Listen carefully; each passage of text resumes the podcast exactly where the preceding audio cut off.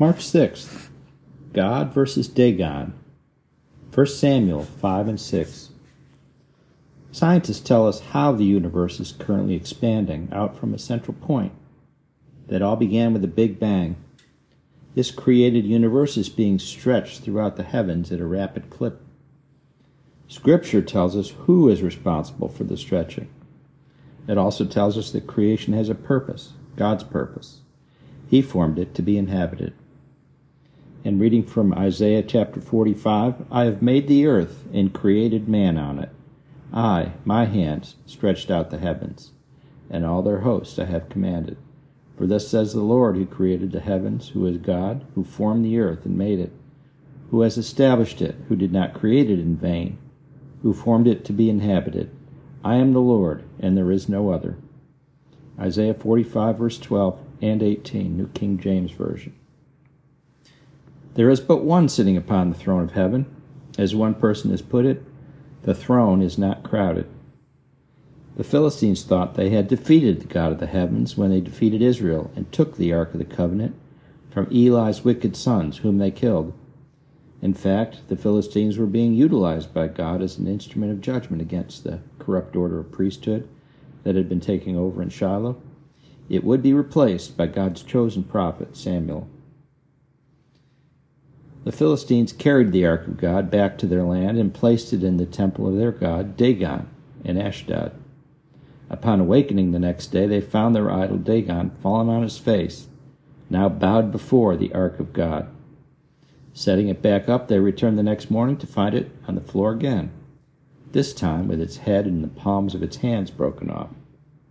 To make matters worse, God now turned his judgment against the Philistines themselves he began to inflict them with tumors, and there are indications that their city, Ashdod, was being overrun with disease bearing rats. There are also indications that the tumors were, in fact, a class of intense hemorrhoids.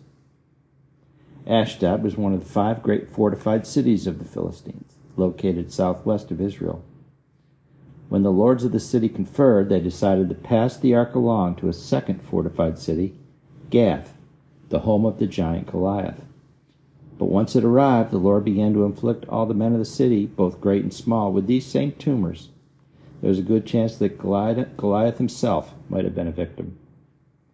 When the lords of Gath decided to pass the ark along to a third city, Ekron, they too suffered the same results.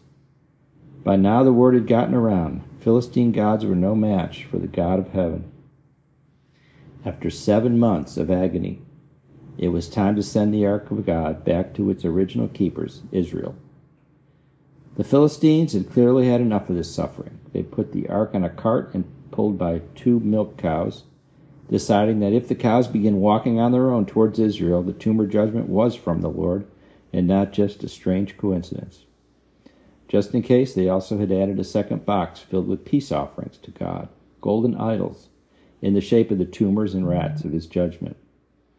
The cows immediately began to pull the cart toward Israel, lowing as they went. The Philistines were finally free of the judgment of God's ark. In the battle of God versus Dagon, the latter was no match for the creator of the universe. Reflection There is still much suffering all over our fallen world. God began the healing process through the death and resurrection of Jesus Christ on the cross. He lives with us and in us and knows each moment of our pain and suffering. One day, God's tremendous love and power in Jesus will restore all things and wipe away every tear. But in the meantime, we lean on Him for support and comfort and seek to be the hands and feet of Christ to comfort those who are suffering around us. Let us pray. Lord, thank you for your great love and forgiveness towards us. It is wonderful to be in the care of the Creator of all things, visible and invisible.